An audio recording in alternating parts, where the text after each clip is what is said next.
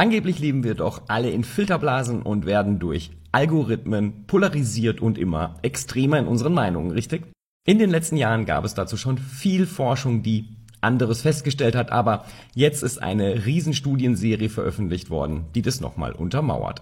Und ja, wir Menschen tendieren dazu, uns am liebsten die Meinungen anzuhören, die wir schon kennen. Aber politische Polarisierung findet zum Beispiel auf Facebook, und das wurde ganz konkret über Monate hinweg untersucht, nicht statt. Zumindest in keiner Form messbar.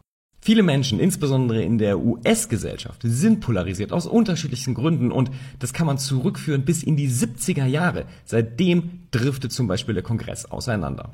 Dass das mit Facebook und Co. nicht allzu viel zu tun haben kann, sagt eigentlich schon die enorm lange Zeitachse. Aus dem politischen Schneider ist Facebook und sind andere soziale Netzwerke damit nicht, aber die Argumentation ist jetzt schon einfacher. Short Cast Club.